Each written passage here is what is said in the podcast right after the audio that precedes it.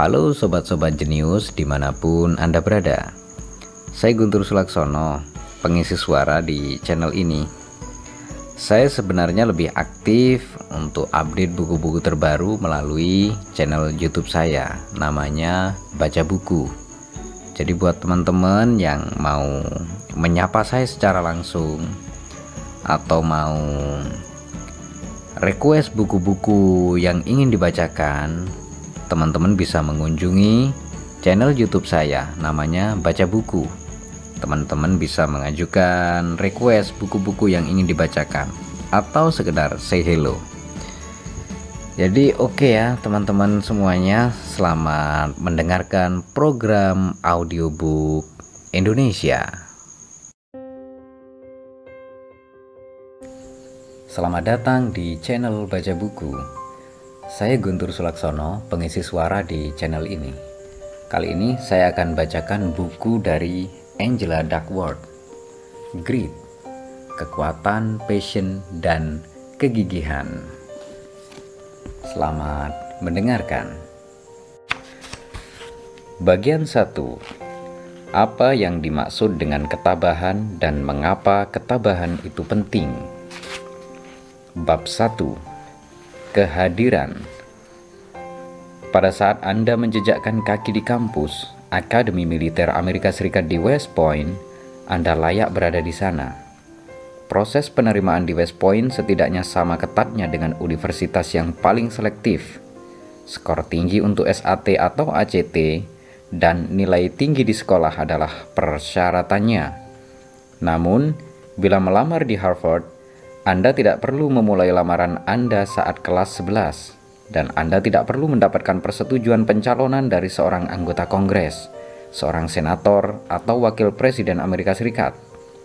Anda tidak perlu, karenanya mendapatkan nilai tertinggi dalam uji kebugaran jasmani yang mencakup berlari, push up, sit up, dan pull up. Setiap tahun, saat mereka duduk di awal SMA, setiap tahun saat mereka duduk di tahun awal SMA, lebih dari 14.000 pelamar memulai proses penerimaan. Dari kelompok ini, hanya 4.000 orang yang terpilih untuk dicalonkan. Di antara yang terpilih ini, yang berhasil memenuhi standar akademis dan jasmani West Point yang terkenal ketat itu hanya sedikit di atas separuhnya, sekitar 2.500 dan dari kelompok terpilih ini hanya 1.200 yang diterima dan didaftarkan. Hampir semua yang datang ke West Point adalah atlet utama kampus. Sebagian besar adalah kapten tim. Namun, satu di antara lima kadet akan putus pendidikan sebelum tamat. Yang lebih menakjubkan, secara historis banyak siswa menyerah meninggalkan akademi pada musim panas pertama mereka saat berlangsungnya program pelatihan intensif 7 minggu bernama BIS Barak atau Barak Hewan Buas atau singkatnya BIS. Siapa yang menghabiskan waktu 2 tahun mencoba masuk ke suatu tempat lalu pergi hanya setelah dua bulan pertama? Tapi harus diakui, ini bukan masa biasa.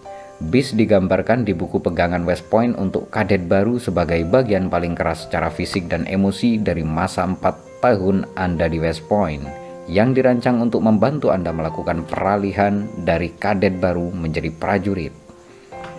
Hari ala BIS Barak Pukul 5.00 bangun. Pukul 5.30 formasi Reveille. Pukul 5.30 hingga 6.55 latihan jasmani Pukul 6.55 hingga 7.25 perawatan pribadi. Pukul 7.30 hingga 8.15 sarapan. Pukul 8.30 hingga 12.45 latihan atau kelas. Pukul 13 hingga 13.45 makan siang. Pukul 14 hingga 15.45 latihan atau kelas.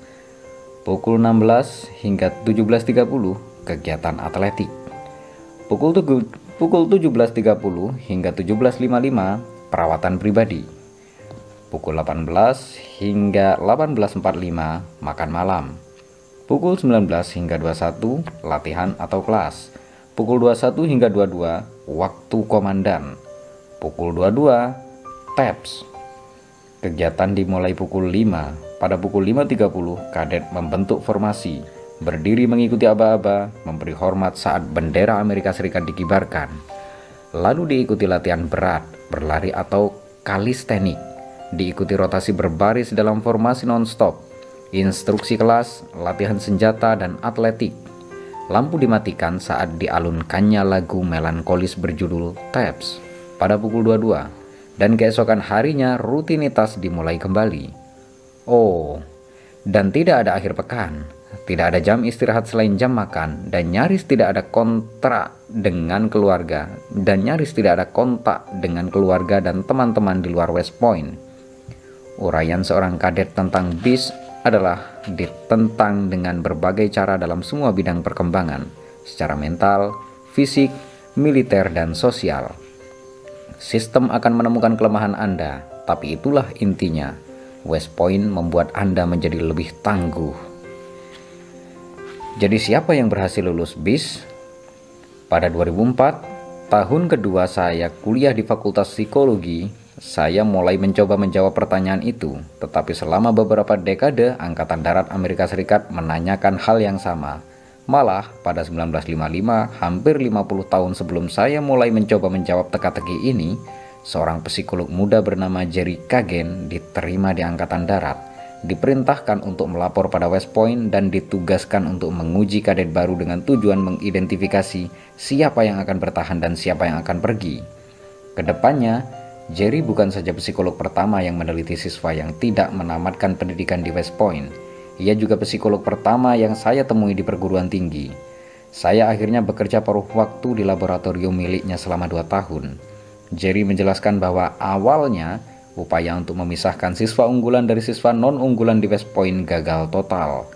Ia khususnya teringat ketika menghabiskan ratusan jam menunjukkan pada kadet baru cetakan dengan gambar dan meminta mereka mengarang kisah yang cocok dengan gambarnya.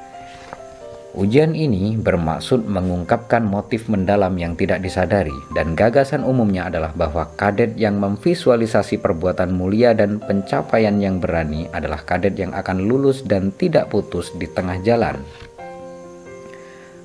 Sebagaimana banyak gagasan yang dasarnya terdengar bagus, gagasan ini tidak berjalan dengan baik dalam praktiknya.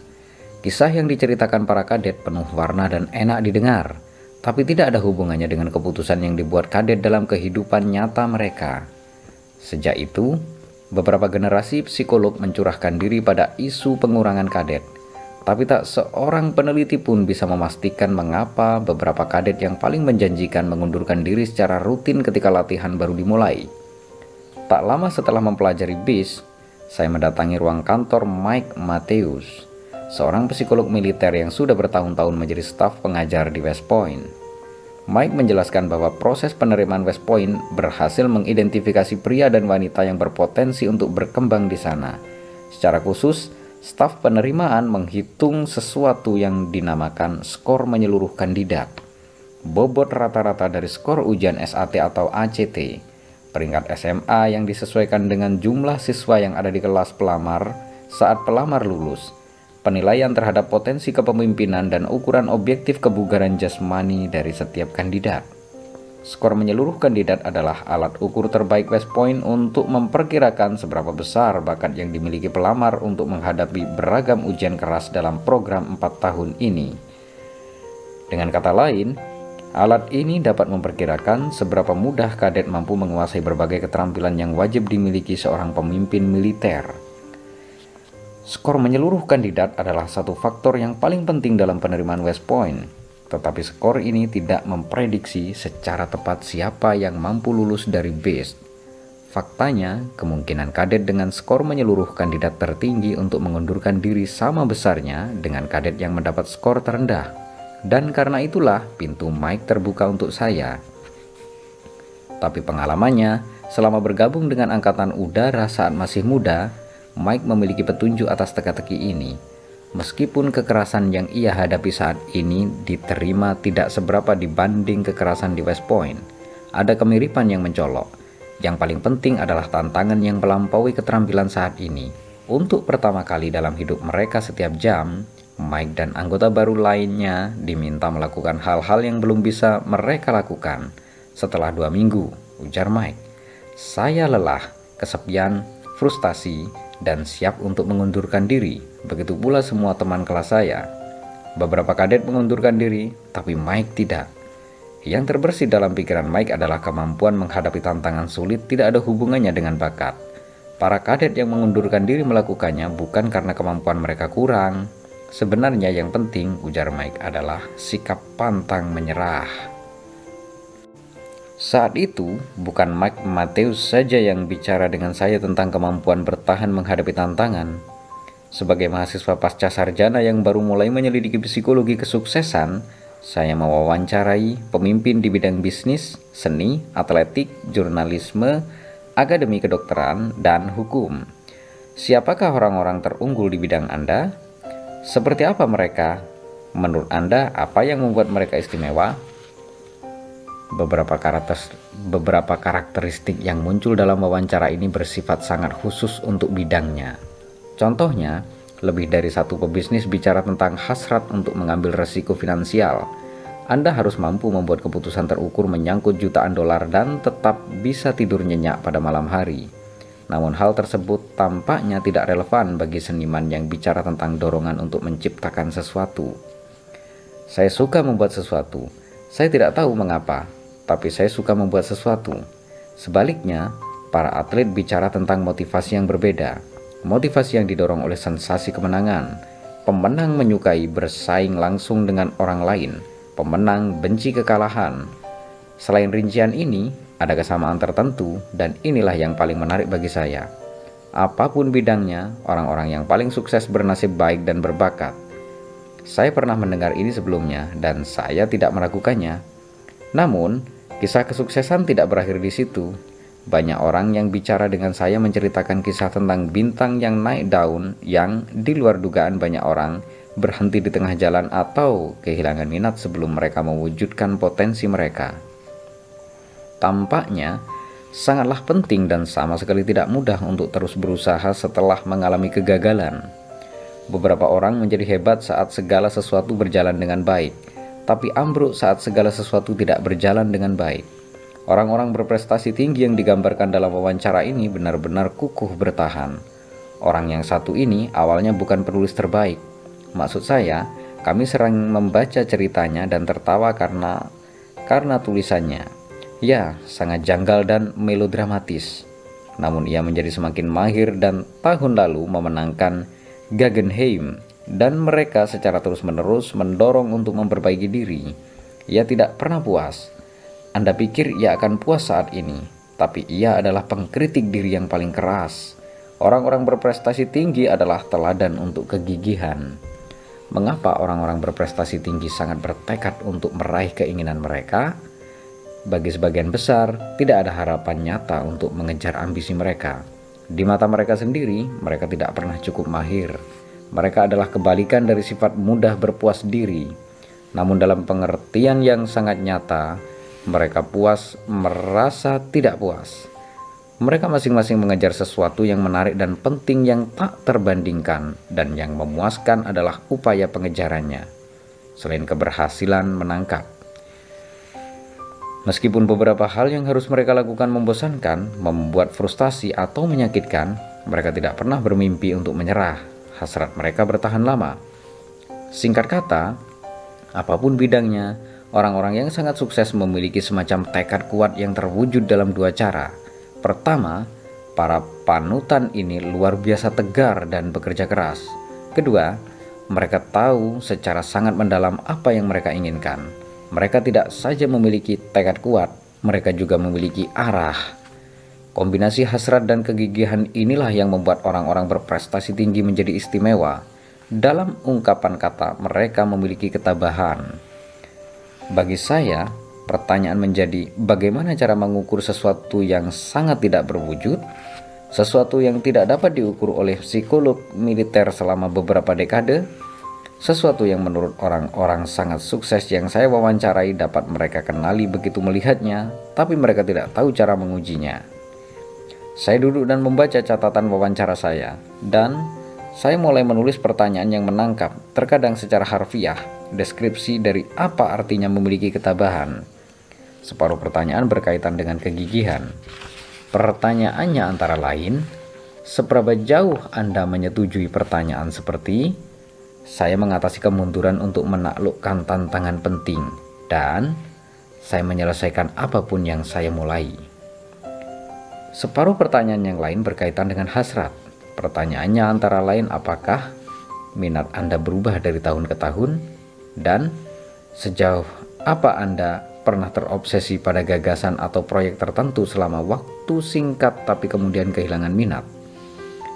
Yang muncul adalah skala ketabahan, sebuah tes yang bila dilakukan dengan jujur mengukur sejumlah mana Anda menjalani hidup dengan ketabahan.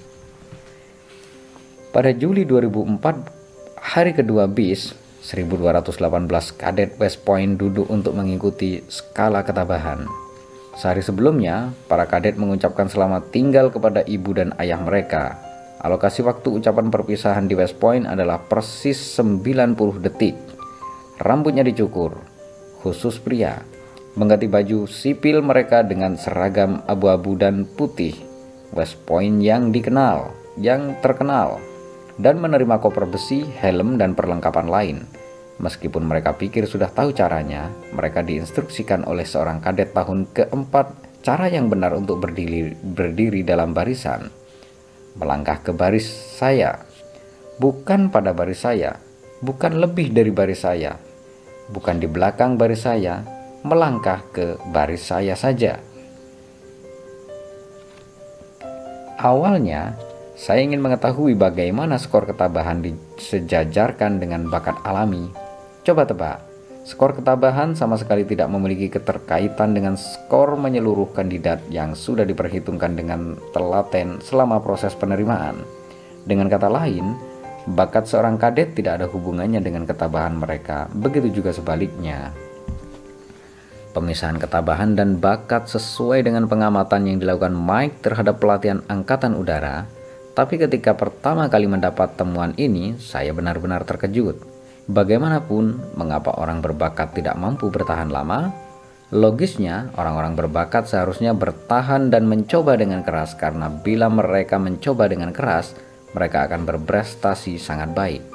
Di West Point, contohnya di antara kadet yang akhirnya berhasil lulus BIS, skor menyeluruh kandidat adalah alat prediksi yang hebat dari setiap metrik yang dipantau West Point.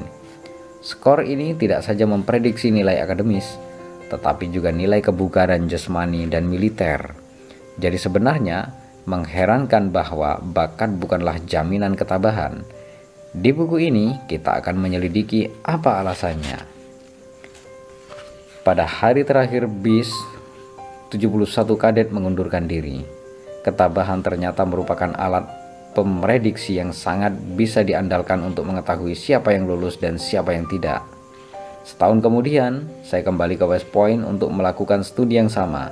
Kali ini ada 62 kadet yang mengundurkan diri dari base dan sekali lagi ketabahan memprediksi siapa yang bertahan. Sebaliknya, kadet yang bertahan dan yang pergi memiliki skor menyeluruh kandidat yang tidak berbeda saya melihat dengan lebih teliti komponen individu yang menghasilkan skornya. Sekali lagi, tidak ada pembodohan, tidak ada perbedaan.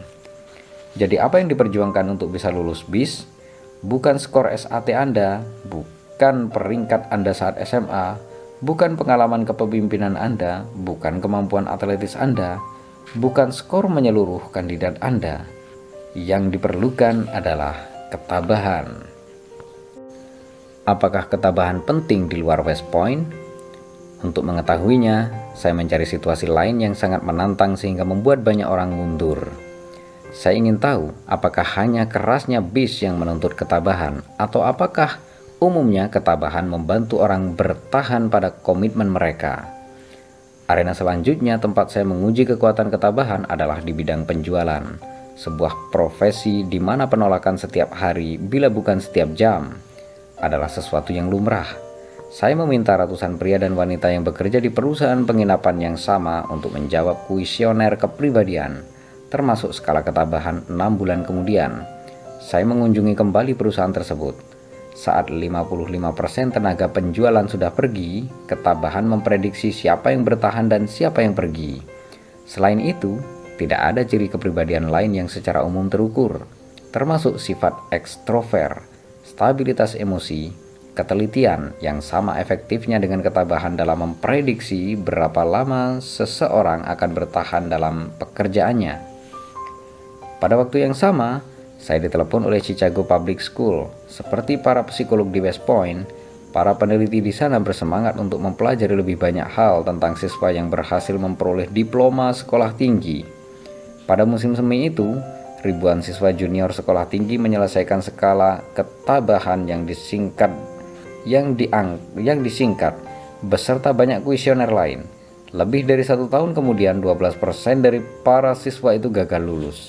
Siswa yang lulus pada waktunya memiliki ketabahan lebih dan ketabahan adalah alat prediksi yang lebih ampuh dalam memprediksi kelulusan dibandingkan seberapa besar mereka peduli pada sekolah seberapa teliti mereka dengan studi mereka, dan bahkan seberapa besar mereka merasa aman di sekolah. Begitu pula dengan dua sampel besar Amerika, saya menemukan bahwa orang dewasa yang lebih tabah lebih besar kemungkinannya untuk menempuh jenjang pendidikan formal lebih tinggi. Orang dewasa yang memperoleh gelar MBA, PhD, MD, JD, atau gelar magister lainnya lebih tabah daripada lulusan sarjana yang pada gilirannya lebih tabah daripada mereka yang mengakumulasi kredit perguruan tinggi tapi tidak memiliki gelar sarjana. Menariknya, orang-orang dewasa yang berhasil meraih gelar magister pendidikan 2 tahun meraih skor yang lebih tinggi daripada sarjana pendidikan 4 tahun. Mulanya hal ini membingungkan saya, tapi kemudian saya mengetahui bahwa angka siswa putus sekolah di perguruan tinggi negeri bisa mencapai 80%. Mereka yang berhasil menamatkan sekolah adalah mereka yang sangat tabah. Pada waktu yang sama, saya menjalin kemitraan dengan pasukan khusus Angkatan Darat yang dikenal dengan nama Green Beret. Mereka adalah pasukan yang paling terlatih dan ditugaskan dalam misi yang paling sulit dan berbahaya. Latihan untuk Green Beret adalah hal bertahap yang sangat melelahkan. Tapi yang saya pelajari dimulai Tahap yang saya pelajari dimulai setelah 9 minggu mengikuti latihan untuk pemula, 4 minggu latihan infanteri, 3 minggu latihan keterampilan di udara, dan 4 minggu kursus persiapan yang berfokus pada navigasi pada navigasi darat. Semua pengalaman latihan pendahuluan ini amat sangat sulit dan pada setiap tahap ada beberapa orang yang gagal melewatinya. Namun kursus seleksi pasukan khusus bahkan lebih sulit seperti yang dikatakan jenderalnya, James Parker, ini adalah tempat kami memutuskan siapa yang masuk dan siapa yang gagal ke tahap akhir pelatihan Green Beret. Semua seleksi ini membuat bis barak tampak seperti liburan musim panas. Semua dimulai sebelum fajar, peserta berlatih dalam kecepatan maksimal hingga jam 9 malam. Selain latihan navigasi siang dan malam, mereka harus berlari dan berbaris dalam jarak 4 dan 6 mil, terkadang dengan beban 65 ton, dan mencoba melewati rintangan beret yang dikenal sebagai Nasty Nick, merangkak menembus air di bawah kawat duri. Yang mencakup merangkak menembus air di bawah kawat duri, berjalan di atas batang kayu yang terangkat, berkutat dengan jala kargo dan berayun di tangga datar. Keberhasilan diterima di kursus seleksi saja sudah merupakan prestasi. Meskipun begitu, 42% kandidat yang saya pelajari menarik diri secara sukarela sebelum pelatihan berakhir. Apa yang membedakan orang-orang yang berhasil melewatinya? Ketabahan. Apalagi selain ketabahan yang bisa memprediksi kesuksesan di militer, pendidikan, dan bisnis, di bidang penjualan, saya menemukan bahwa pengalaman sebelumnya akan membantu pemula lebih kecil kemungkinannya mempertahankan pekerjaan mereka dibandingkan dengan tenaga penjualan berpengalaman. Dalam sistem sekolah negeri Chicago, seorang guru yang memberi dukungan akan membuat kemungkinan lulusnya seorang siswa menjadi lebih besar. Dan bagi yang bercerita-cita bergabung dengan Green Beret, kebugaran jasmani dasar di awal pelatihan adalah hal penting. Namun set, di setiap bidang ini, bila Anda membandingkan orang-orang yang cocok dengan karakteristik ini, ketabahan tetap memprediksi kesuksesan. tetapi dari atribut dan keunggulan khusus yang membantu kesuksesan seseorang di masing-masing bidang tantangan yang beragama ini, ketabahan penting untuk semua hal. Pada tahun saya mulai kuliah, film dokumenter Spellborn dirilis. Film ini menampilkan tiga anak laki-laki dan lima anak perempuan saat mempersiapkan diri dan bersaing di final skrip National Spelling Bee. Untuk mencapai final, acara tahunan tiga hari di Washington DC dan ditayangkan secara langsung di ESPN yang biasanya berfokus pada program pertandingan olahraga dengan taruhan tinggi. Anak-anak ini harus terlebih dulu mengalahkan ribuan siswa lain dari ratusan sekolah di seluruh dunia, dari ratusan sekolah di seluruh Amerika dalam mengeja. Ini berarti mengeja kata-kata asing tanpa satu pun kesalahan babak demi babak dengan pertama-tama mengalahkan semua siswa lain di kelas peserta lomba, lalu di angkatan sekolah rayon sampai daerah mereka. Spellbound membuat saya bertanya-tanya sejauh apa kemampuan sempurna dalam mengeja kata-kata seperti Scottish C dan Symmetry House berkaitan dengan bakat dini dalam lisan dan sejauh apa peran peran kata dan sejauh apa peran ketabahan? Saya menelpon Direktur Eksekutif B, seorang wanita dinamis dan mantan juara mengeja. Bernama Peggy Kimball, Kimball sama penasarannya dengan saya tentang karakteristik psikologis seseorang pemenang. Ia setuju untuk mengirim kuesioner ke semua peserta lomba mengeja yang berjumlah 273 orang begitu mereka lolos ke final yang akan berlangsung beberapa bulan kemudian dengan imbalan kecil berupa gift card senilai 25 dolar. Sekitar 2 per 3 peserta lomba mengembalikan kuesioner ke laboratorium saya. Responden tertua berusia 15 tahun. Batas usia menurut aturan domba yang dan yang termuda berusia 7 tahun.